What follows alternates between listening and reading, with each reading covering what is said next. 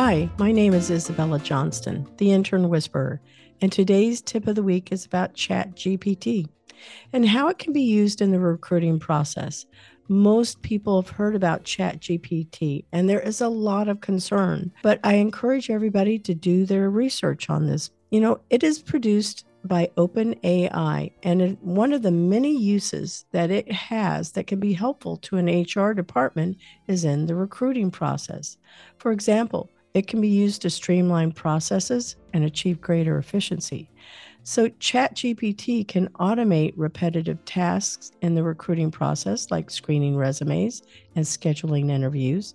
Automating these tasks can free up HR professionals to focus on more strategic activities like engaging with the humans. Do your research and learn how to leverage this powerful tool to improve communication and processes while keeping an eye on how it improves your people. So, this week's guest is Sir Chad Hoover. Okay, you guys will be able to hear all about why he's Sir Chad Hoover. He is the founder of Fenix Digital Studios and Game Dev the Board Game, and he is a problem solver extraordinaire. I have known Chad for a while. I am so excited to have him on my show. I've been trying to get him on my show for quite a while, and he's got lots of really great stuff to tell us about the game industry and even more. So, Chad, tell us about yourself using only five words and why those five words. Yeah, so best five words to describe myself I'm a uh, dedicated, driven, and determined project manager. Okay, so why? I mean, it seems obvious, but our listeners don't know you. This is true. Uh, I, over the past 13 years, I've spent uh, a lot of years doing community support and a lot of organizational driven. I've done events for conventions. Uh, I've always tried to stay busy. Um, I've always been an entrepreneur by trade. Um, and I am a, as a project manager is my classically trained skill uh, being able to just love people and being around them and just kind of foster growth is just something that lives and breathes inside of me every day. So mm-hmm. I'm going to give you another word that I don't think that you had on your list. So I'll, I'll give you a few. I think that you are a community builder. So that's sure. that's that's a that's a two word, yeah. Yeah, I'm still going to count it as one. Sure. Um, so I can explain it, but I think you are a community builder. I think that you are a a fierce uh, opponent in Dungeon and Dragons. So I'm adding lots more words because I've observed that, and that you are a closet chef. A lot of alliteration there. So true i mean there's a lot of things that people i mean i'm i'm a jack of all trades master of none and better than someone that knows how to do one so, um, and I think that's just as my production journey um, over the past 13 years is because being very adaptable and being very uh, try to uh, overcome adversity, right? That's made myself a you know a Swiss Army knife per se, um, and even in my current new role, right uh, they they feel it every single day. So it, i do a lot of different things than just what i would normally just focus pure Cool. Um, one of the things, why don't you share with our listeners something that you worked on while you were in Orlando because you're not here anymore, but um, to help build our community, something that you helped foster and, and launch? Sure. So I uh, had two big initiatives that I uh, took the mantle over uh, in a variety of fronts. And the first one uh, that I took over to support the community was the Indienomicon Foundation. So I was the executive director for many years. I supported. I started as a volunteer on the art department, and I worked my way up to leadership in the board, uh, and then eventually turned into being an executive director when some of the leadership had stepped away. And so I took the mantle on my back, and I ran all the events and I facilitated facilitated all of the logistics on a monthly basis, um, ran um, logistics on every jam that we've had uh, over the past several years. So it was my duty to execute the day to day during the jam itself. So all the coordination from all the attendees to event management and stuff like that. So I didn't handle anything before the event or post the event. I handled the the three days of the, those logistics. So coordinating all the sponsors and the judges and all of those pieces Uh, it was just here recently that I had actually contained and controlled the whole process uh, due to some events that I had uh, had to deal with. But and then the other piece of that uh, story in Orlando was I was the operations director for the Orlando game or the Orlando Game Space, and uh, so for those who aren't aware of that, that's a, a co-working facility inside downtown Orlando that focuses on emerging technologies, uh, and it's been around for uh, about seven eight years now, uh, and it got started similar on the same same time that Indienomicon did and we've I helped build out that building. So uh, it was by the sweat of my back that the building kind of came to, did all the construction and all the painting and all the the elements to make it to what it is today. So, uh, and I just recently kind of stepped away from that position to to look into the future and what uh, what new avenues can present itself. So, why don't you tell us where you uh, got started? What is your educational background? You can start at high school, but most people start sure. at college. To how you got to where you are now in St. Louis. Oh yeah, so the school conversation is pretty interesting. Uh, you know, us being a podcast, I don't want to give the long story, but going through sco- going through school, I actually had eight different majors. I couldn't decide what I wanted to do, uh, in a variety of ways. I did art. I did uh, uh, criminal justice. I was an athletic trainer. I was a marine biologist. There's this whole story, long thing. But, wow. And then eventually it turned into going into food.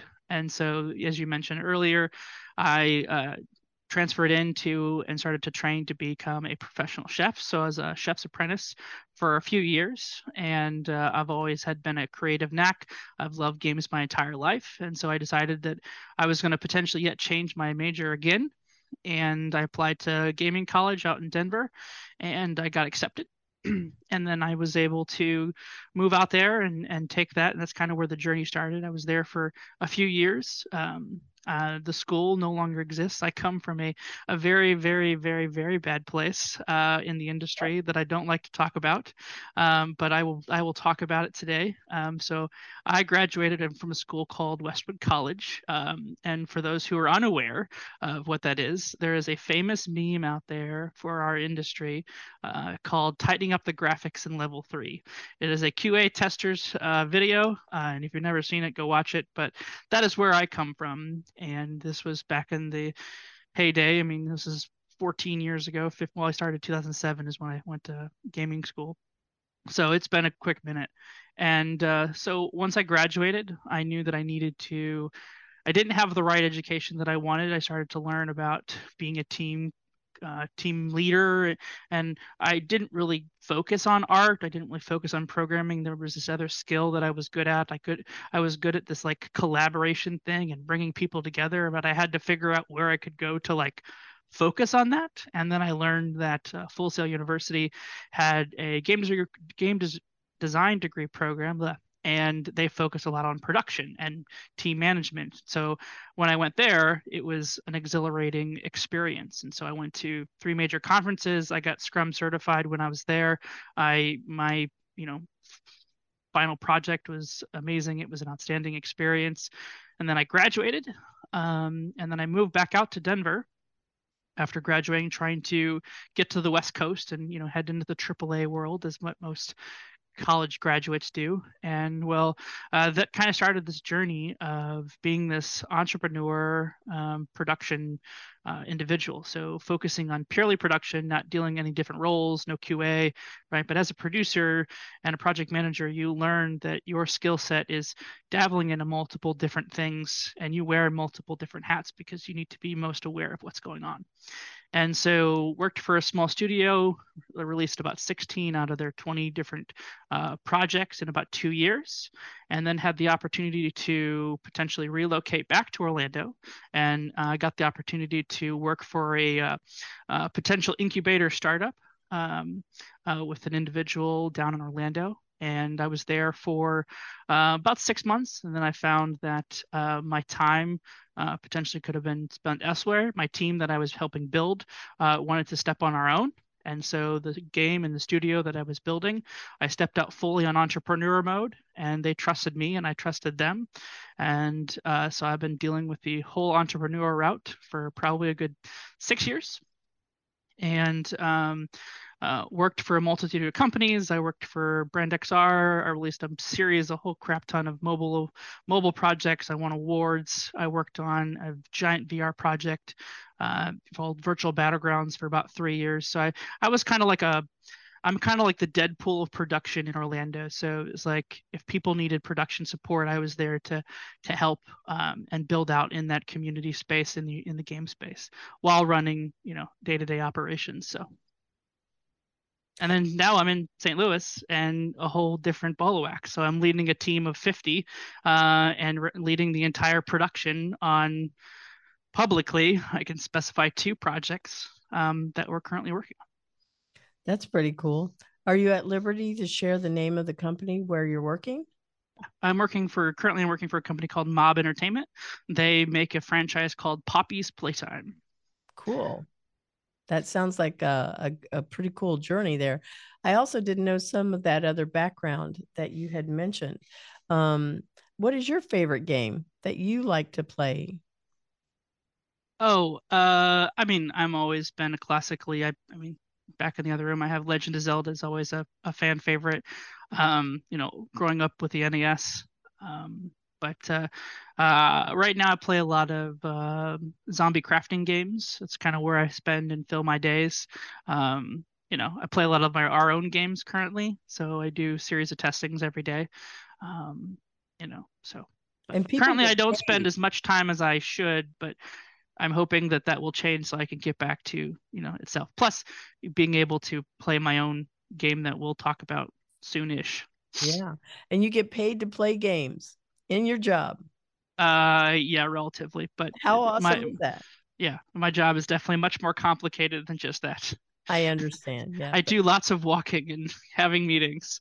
Yeah. It's uh, especially where the studio is at in in their growth phase. So we're doing a lot of hiring and a lot of onboarding and a lot of training. Um, so yeah. Super cool. So let's talk about your own company, Fenix, and then yeah. also the board game. Yeah. So Fenix uh, is uh, is its own thing. Um, we focus uh, on kind of a marketing publishing uh, tactic and route. So back uh, when I came and left the incubator and I started my own thing, I, I had a game studio and I had about 20, 30 people that were working for me at the time. And things started to dwindle down. And so I kind of evolved this and I looked at my own skill set, my own time of what I could focus on to being what were my strengths and so when I rebuilt Fenix, and I can, you know, if you go to my website, you can actually see the mission, right? It was built from the ashes of what I let burn. Um, and so focusing purely on like a product owner, I have intellectual properties that I want to be able to execute, but the part the, the goal here is that I construct partnerships with other studios that will help bring these ideas to life. So as the as the foundation for Fenix continues to grow and dollars gets added to that, right, I will continuously reinvest into our, my companies and my partners uh, that uh, want to be along into this umbrella that I'm, I'm building. So it's a little bit differently than what most people think about uh, a publisher relationship. Um, but at the at a core, right, there's that value. So uh, currently, I have two uh, partnered studios. I have A Square Games and Simulation, based out of Orlando, and then I have Brickerback Games, which is based out of uh, Philadelphia. Wow. I'm learning so much and I've known you a long time. There's other stuff here. I'm going, wow, this is cool. So you talked about what Fenix is, but you might need to spell it also for our listeners, so they if sure. they're it's listening, a, want to go it's look. Uh, it's more of the actual ph- phonetic version uh, versus the actual bird itself. So it's capital F E N I X, all of them capitalized, and then Digital Studios. Very cool. Um, let's go talk about the board game that sure. game because yes. I've been a participant in that one. So let's yeah. go ahead and and even include some little shout outs for some people that were significant parts of that uh, journey. Yeah. Oh, uh, so that has been a journey of two and a half years. So how that uh, got started was there. I knew in my career I was knowledgeable in production understood agile, understood scrum, but I was having a series of issues kind of like converting and getting to the next step. And so I knew there was, I had a good degree of competency there. And so I was like, well, how about I build a tool that helps kind of sell this idea of how a game is made? And so the pandemic happened. And so when the world tried to figure itself out, and it took about four months for the world to like, oh, I could actually still be productive I was going kind of crazy. I didn't want to play games all day, uh, but because I was already in a remote situation. Um, and so my world didn't really change. My world changed because everyone else couldn't figure out how to do. So I had to keep myself busy. And so I just started this idea of working on this board game. And, you know, through the pandemic up and through about January, you know, I was making good strides at that first Christmas in 2020. And I was like, I think this is something that I want to spend my time on doing, but it's going to require me to get some unique partners right? Uh, I this is not something that I can just be like, Chad, you you can only do this yourself. You need other people to support unique pieces. So the first person I went to was the I had a specific vision on what I wanted it to look like and there was a specific individual in Orlando uh, that it wouldn't be to where it is today if it wasn't for Karis Baker.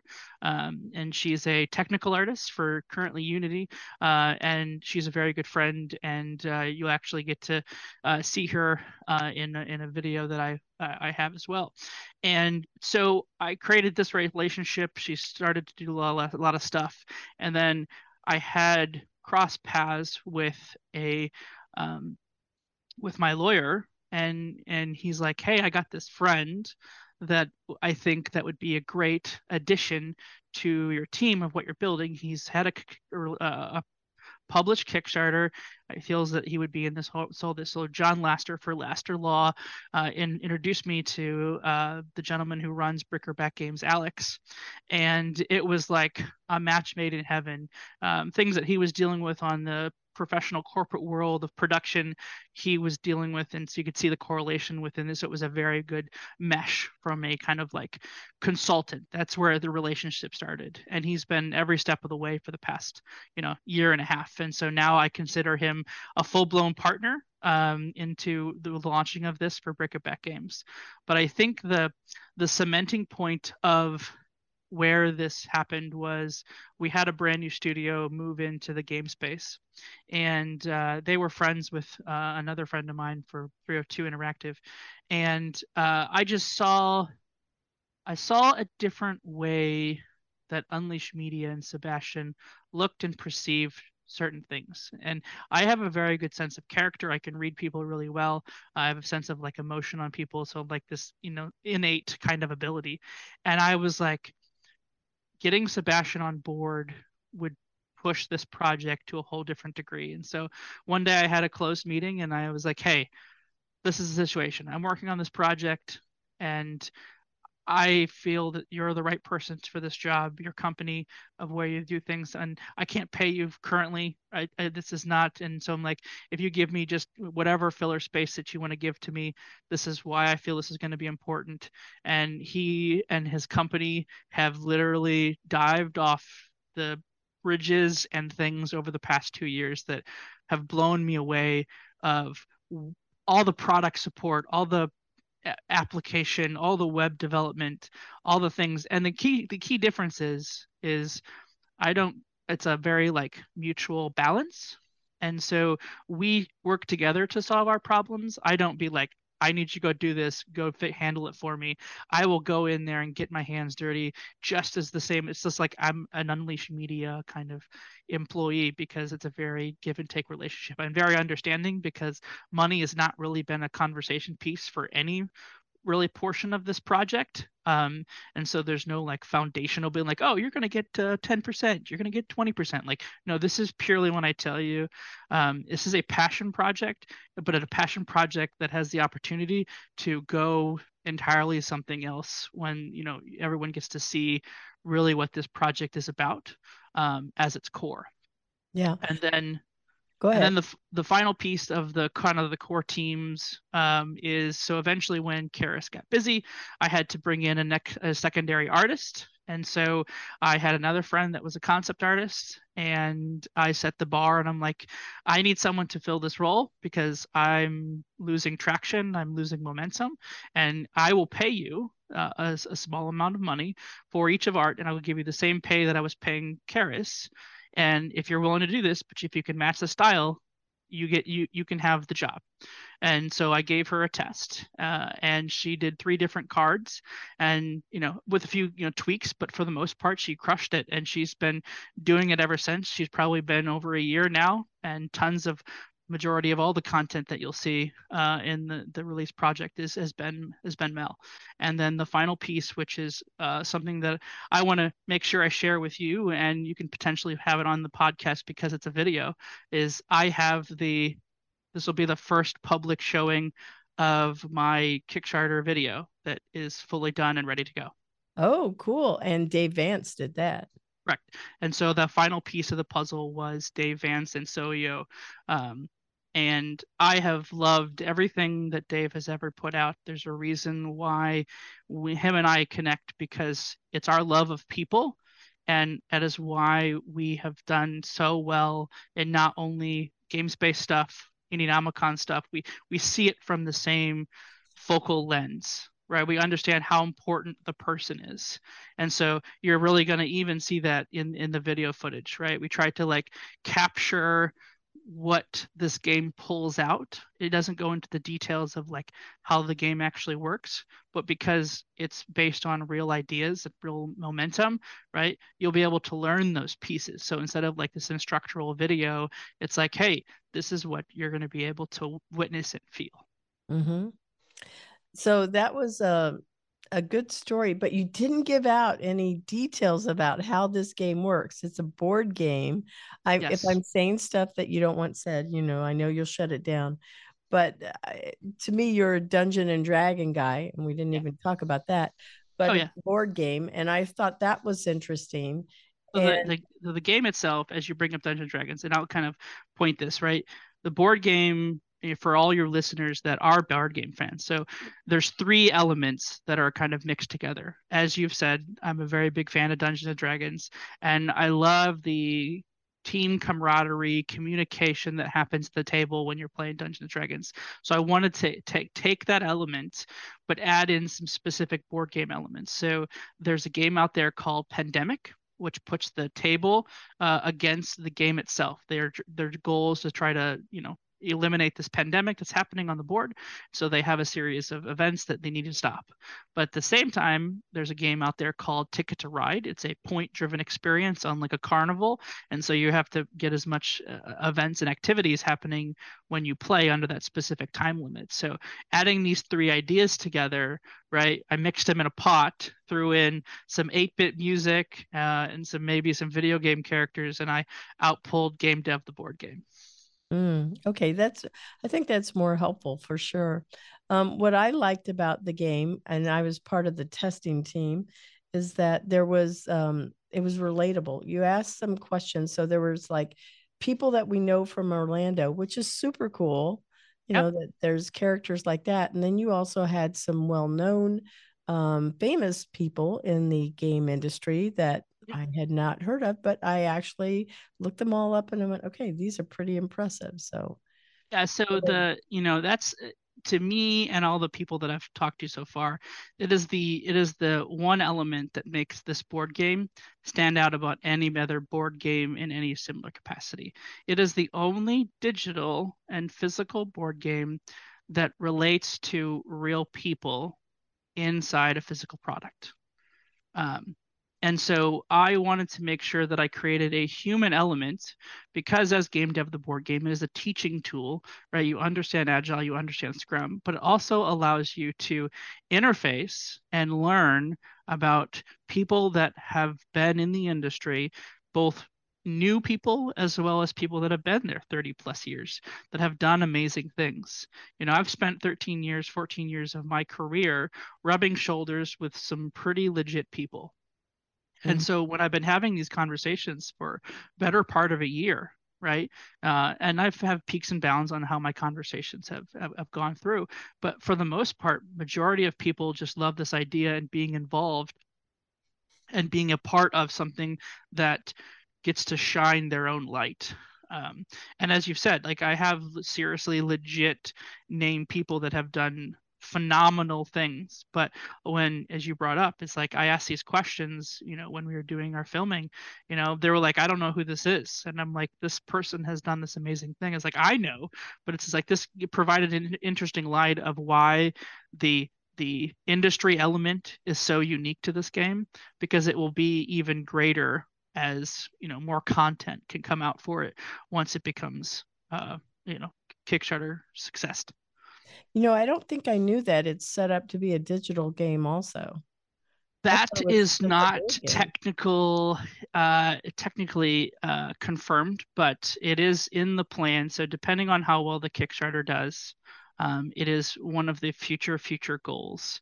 It's not on the Kickstarter stretch goal plan, uh, but if we crush it, um, it is something that both Alex and myself are considering in making um, a digital version or element that makes this game even more adaptable. So, you know, there's an there's a thing called the board game simulator which you can play on Steam, right? We've thought about doing uh, something like that as well as potentially actually releasing a, you know, you can play like Uno and other card games. Uh, they'd be building a digital where it's like, hey, individuals like yourself and maybe some other people were online, and then we go into the game itself, and now we're playing with you know seven, eight people come across the world, um, and uh, which is a possibility. So yeah, yeah, because you could build leagues and have competitions.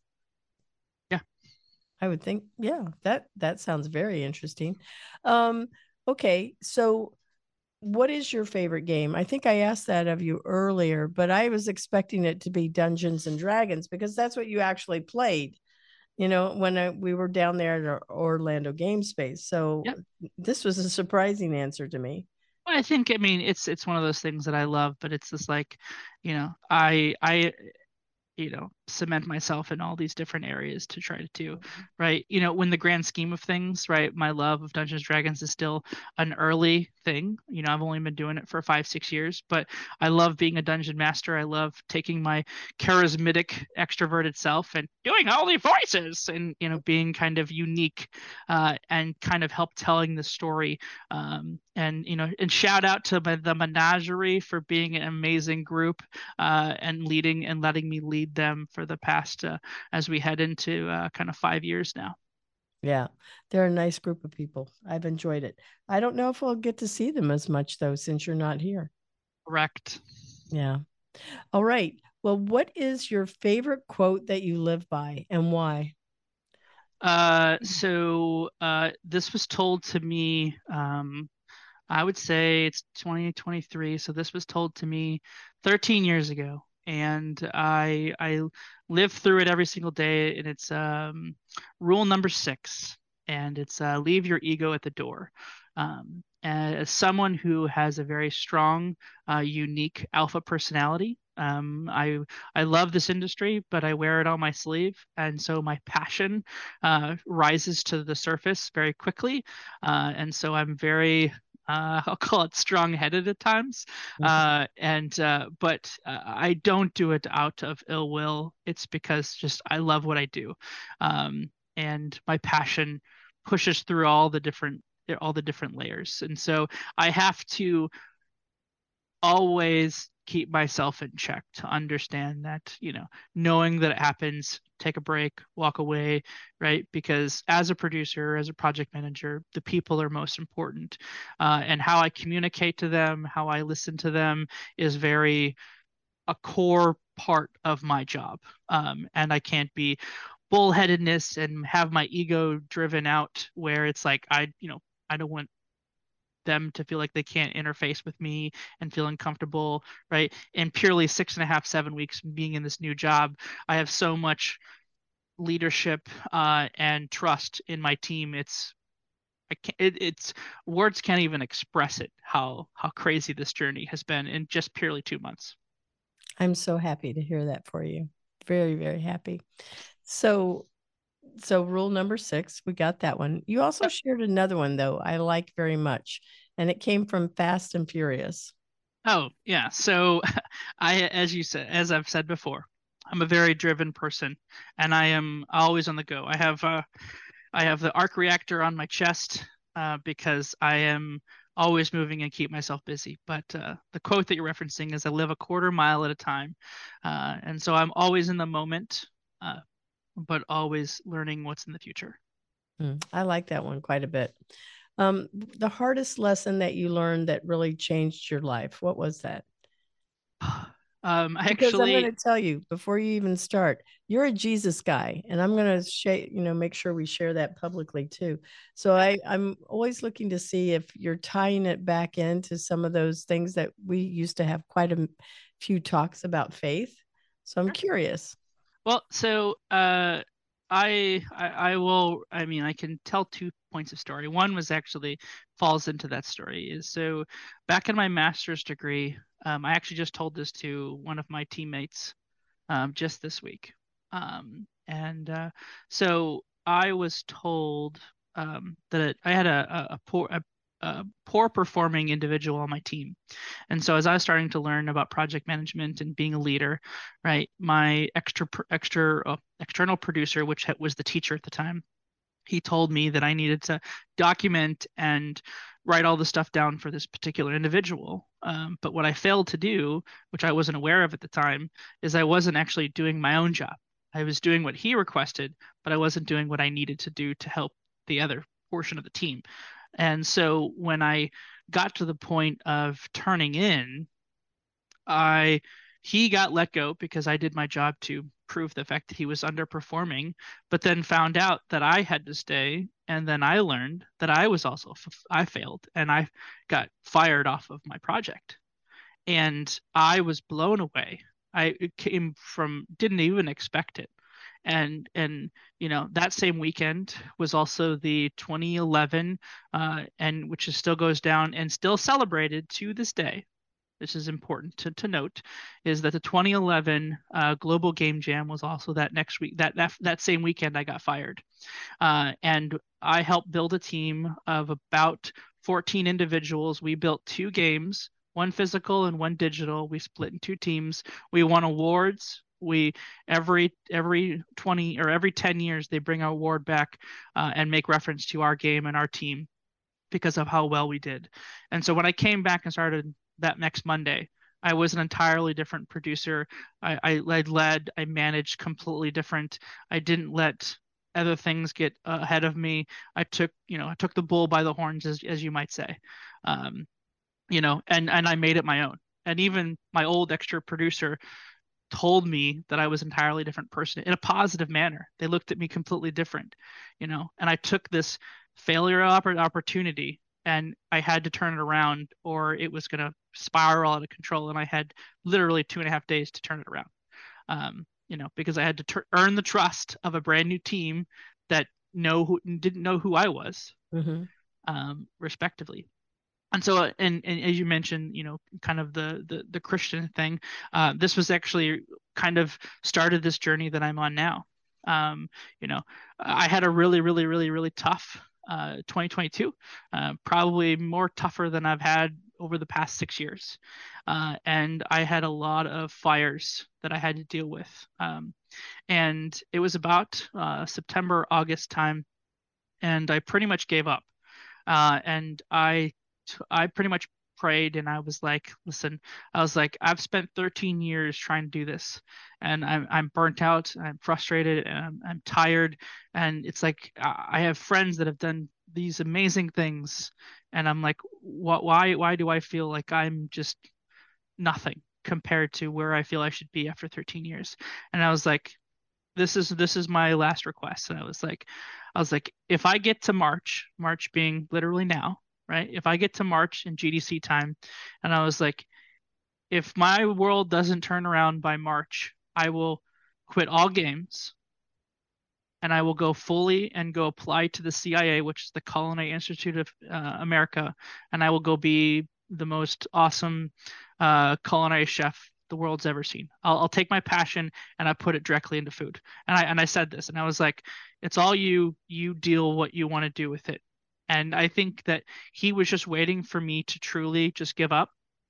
Um, because within 30 days, um, a personal situation changed, which provided much more drive and change, uh, provided the ignition on the board game, and it ignited that to being where it's progressed to, to to now with the Kickstarter launching literally within seven days from now, and this opportunity to go work for Mob and and now uh, I'm making you know more money than I have you know in many many years. So yeah, it's it's it's uh it's still I don't understand, um, but I'm not here to to understand that piece. I'm just being along for the journey, and it's interesting because this is actually my um uh my well it's at the, at the end of the month, but my spiritual birthday is uh is the, is the 27th of this month. So it's about walking in faith. Yeah, I mean that's I mean that's a lot of you know, I've had to learn even when I got baptized, I had to like I couldn't control all the things. I used to be this uber planner and stuff like that when it came to what's happening, but I have learned to just kind of accept for the flow, right? You know, even with, you know, coming here, it's been an interesting kind of journey um, and I'm glad the things are working out the way that they are, uh, and nothing really isn't exploding and, and on fire yet. You know, knock on wood. But um, it's it's been an interesting piece, and that's that's what it is. I, I had to trust and know that he's going to have my back. So that was the hardest lesson. But what are you most grateful for? Are they related? I think what I'm most grateful for is those select individuals, even the situation might not have been good, but I very much appreciate the people that had my back. And they had it in very unique ways. And, you know, if I could tell my story on this podcast, we'd be sitting here for hours. Mm. But, you know, and I know that you know in, in some of the references that I'm, I'm mentioning without not, you know, getting into greater details. Yeah. But but it's those are things that I can't take away because it's defined who I am and what I gave, right? And uh, and so I, I don't look at it as a problem. Could have been done differently, possibly, but I exhausted what I needed to do for the opportunities that those individuals gave. Mm-hmm. And I made them successful in my own right, and, and what happens in my you know in my in my stead, it's it's outside my control now. Yeah, that's true. Well, we're going to take a moment and acknowledge one of our sponsors, Transcend Network. Transcend Network helps early stage startup founders find product market fit through weekly experiments, receive fundraising support, and build a global founder investor network for edtech and the future of work technologies. The Intern Whisperer is affiliated with Employers for Change, and we thank Transcend Network for being a sponsor of our show. And we're back to the second half of our show where we usually talk about the future of jobs, industries, what is it going to look like in 2030, 2035.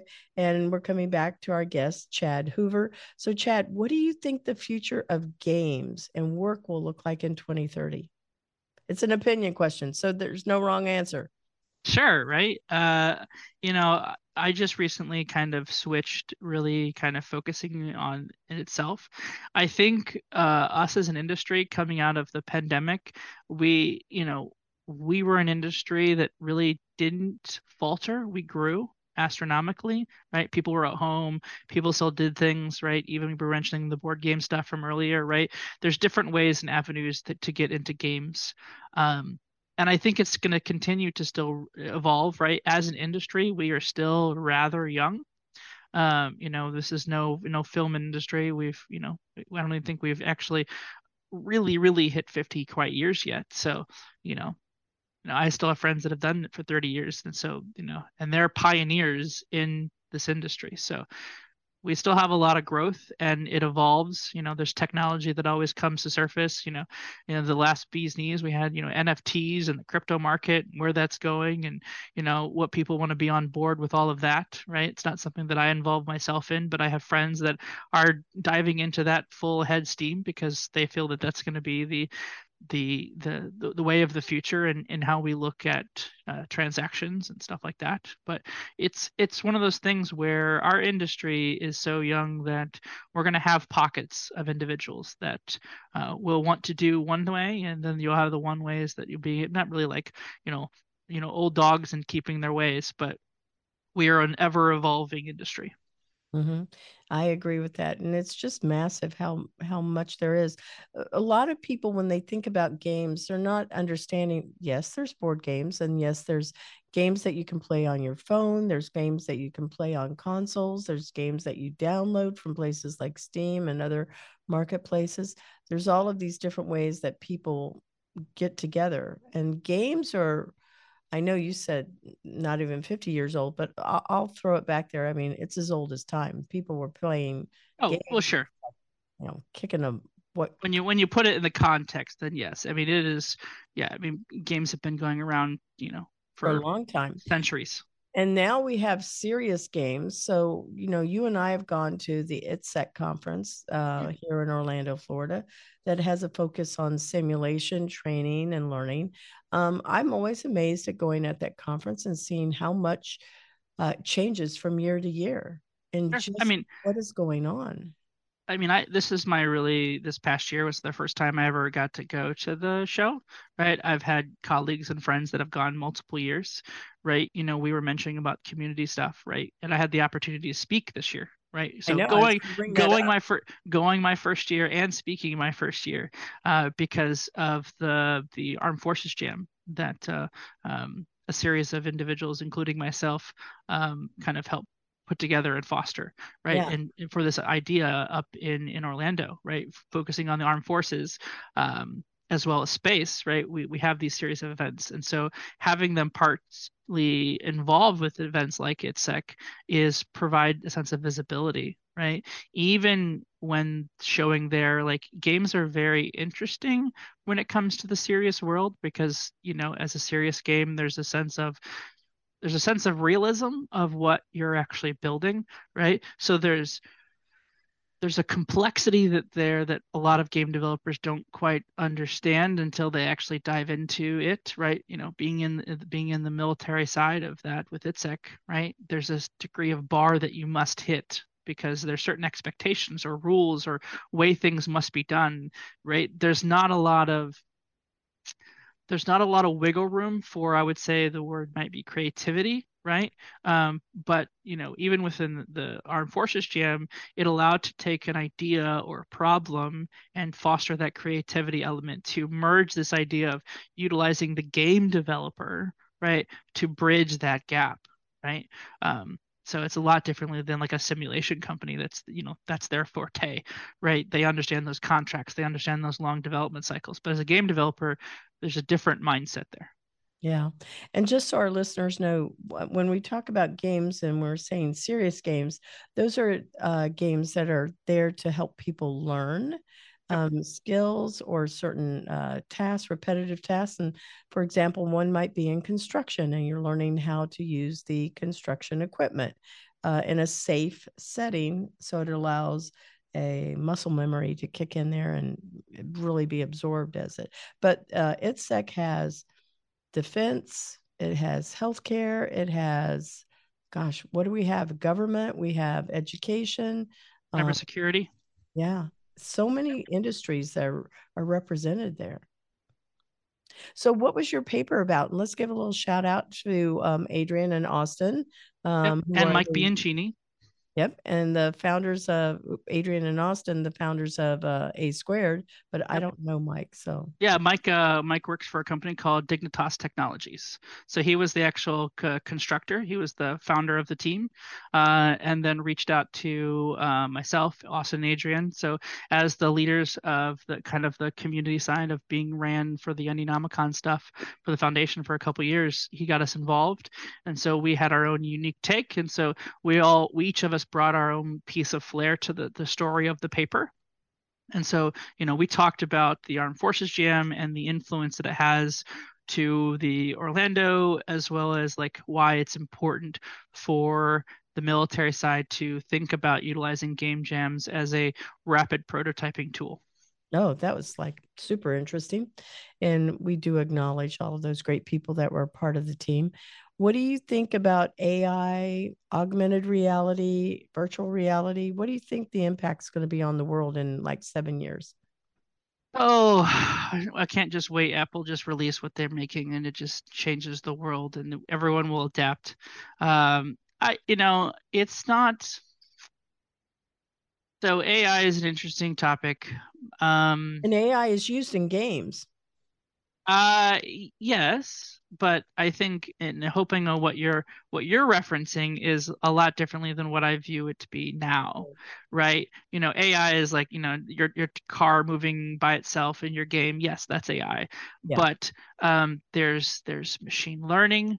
Uh, there's a lot of AI based on art and construction, right? Of like, does it sabotage the jobs, right? You, you go into a website, put a description, and it's gonna you know spit me out a, a computer generalized image right? Because some ai built it right? You know a lot of people are concerned with that front right? We have this whole focus on chat gpt right of what it can do right? This ever learning presence of uh, an, an ai right? It's evolving and making better um, you have augmented reality, which I've uh, have my fair share of experience in, in building uh, releasable, you know, augmented reality platform and experiences. I think that's a unique take, um, a unique avenue for companies to dive into. It, it's a unique marketing element uh, if done correctly and done well.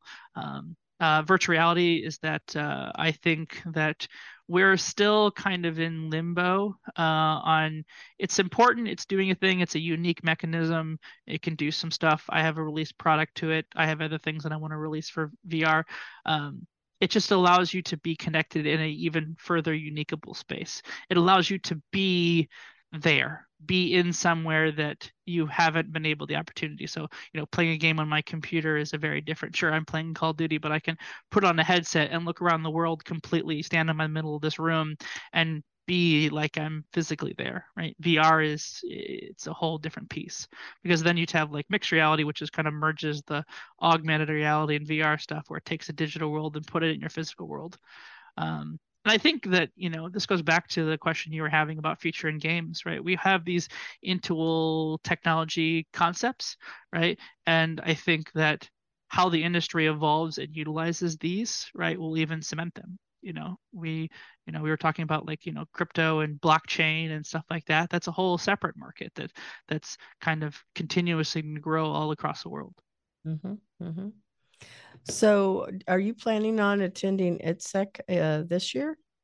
Uh, the the the guys uh, we've considered on um, putting together another paper, uh, depending on how the events go for this year, uh, for those that are in Orlando. Um, um, but it's an interesting path. I'm uh, treating this year as kind of an open whiteboard and not really setting expectations. You know, I get to go to GDC uh, in just two weeks. Um, it's really the stepping point. I have the opportunity to go some some new other shows that I've never gone through with this new role, uh, and so I think potentially that might be the avenue that I take, uh, depending and, and trying to you know to, to to visit back in Orlando as much as I can. Okay, so when you go to GDC, and for our listeners, go ahead and tell us what GDC stands for. Sure. GDC is the Game Developers Conference. Yep. Happens in San Francisco and it's coming up right around the corner here.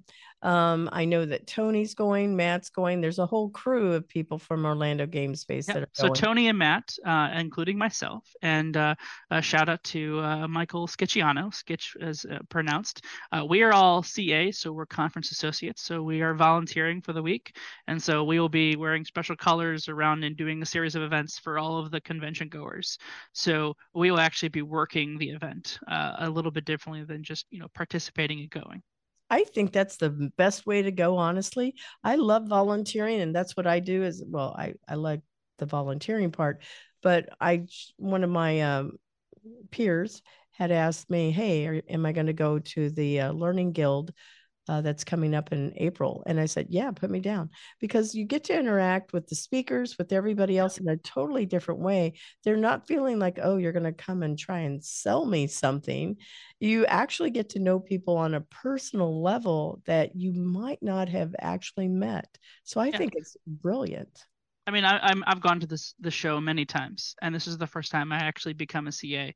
And now that I am a CA and I have a successful year, I will be easier to come back uh, next following year and eventually, you know, build into leadership, uh, into being a thing, right? So, as you very well know, I I can run events by the back of my hand. Yes. And so, uh, uh I look forward to hopefully treating this as my new creative space mm-hmm. uh, and supporting peace on a much bigger capacity because as you very well know as i i thrive under challenge so yeah, uh, like the adversity sometimes too. Yeah. It, it always makes us sharper for sure. So what ethical dilemmas do you foresee by the use of ai augmented reality virtual reality? I mean there's a lot of discussion around this. What are your thoughts? I think that I mean of all of those, I ethical is just really on focus on AI to me. That's the biggest the biggest thing right now. We bring up ChatGPT and like what right. AI can can do. I mean, I really don't see you know A- AR has been around for a while, VR has been around for a while. Like it's its own thing. It's like you're either are or you're not or you're going to get invested into it. You know ai and where it is now is very different than what it was like five years ago. It may existed but it has much more shine and more limelight than ever before uh, because you know you know we have the the two trains of like because ai can do it then you know paying an artist to go pay the you know make the same art but i can get my art in literally 12 seconds versus having someone you know spend eight hours and 12 iterations mm-hmm. on constructing. I can just put a text in the screen and be like, I want a bunny in the middle of a field that's have swimming gear on it. And, you know, 12 seconds later, it's like done. So here's how I would compare that to is we have fast fashion and slow fashion. Fast fashion is stuff that's just, you know, it's done, it's quick, it's um doesn't have the ability to it's inexpensive materials and it doesn't last long you know in like a year you'll be going okay what do i do with this? Slow fashion is handcrafted. There's an artiste an artist that's there an artesian feel to it. And so i feel like that still becomes how we differentiate all of this is that sure you can do it in seconds but you know did the 20% rule apply? Is it 20% different than somebody else's art that's already out there? You know it i think with i mean the the big line is you know with ai right all of that is pulled from real real, real things right? Sure. things that already exist on the internet right? It can it can pull someone's art because it exists in like a digital portfolio right? You know and it's referencing all of that data mm-hmm. right? And that's where it's like oh i can look at this picture and i'm like oh it totally referenced this other image that may exist over here and there's a similarities because that's how it relatively to my understanding you know this isn't this isn't a realm that i'm going to say in here that i'm the well-versed subject matter expert here but you oh, know oh, no, from what learning. I mean what i what, what i gather from it that's kind of how it works. Um you know and and I'll you know I've used you know ChatGPT a couple times and it's it's pretty interesting of what it can try to do and tackle right and you can you can utilize it for positive and and, and you know fun and stuff like that but it can it, it AI is a very interesting tactic, right? You know, it's a Skynet for our modern world. Mm-hmm. Yeah, it definitely is. Um, so what is the best mentoring advice mentoring advice that you want to share with our listeners? It's so hard to believe it's been an hour, but we're wrapping up here. So what is what is it that you would tell them?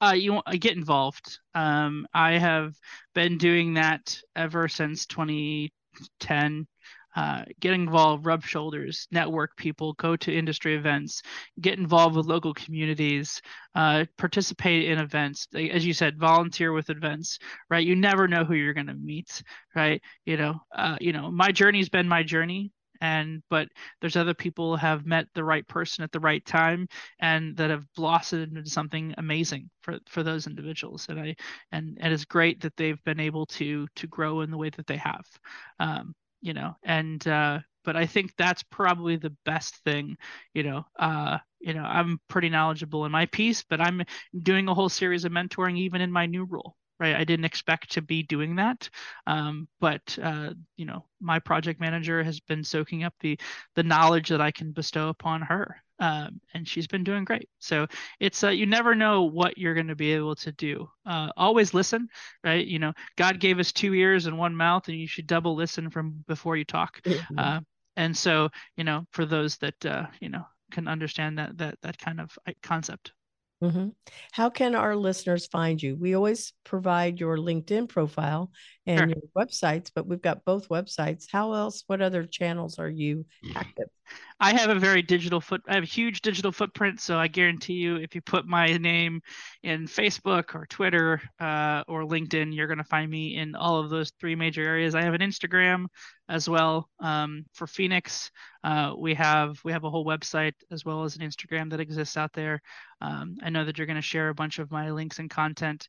Um, but I think the the easiest uh, two ways of really connecting with me, uh, a my LinkedIn, um, I am on it literally every day, uh, and then uh, my Facebook for those who utilize Facebook or even Instagram, it can still connect to itself uh, that exists there. Mm, thanks so much for sharing all of that information. Also, I appreciate that. Well, Chad, I want to tell you it's been a delightful uh, catching up with you. I think this has been really nice. We've been doing a lot of uh, conversations on Discord and text and all over, but it's really nice catching up with you. And I look forward to when you come back to Orlando, or maybe I get up to uh, St. Louis. All right, come come out for a baseball game. Oh yeah, I've been there. I lived in St. Louis, so good place to be. Thank you so much. Thank you. Thanks for having me, everyone. Thank you to our sponsor, Cat5 Studios, and thank you to our production team, producer and editor Josue Gonzalez, and music by Sophie Lloyd. Visit Employers for Change at www.e4c.tech to learn how you can create real diversity and inclusion culture while scaling your employees and interns for the future of work. Thank you for supporting the Intern Whisperer podcast by subscribing to us on Podbean or our Employers for Change YouTube channel or streaming from your favorite podcast channel.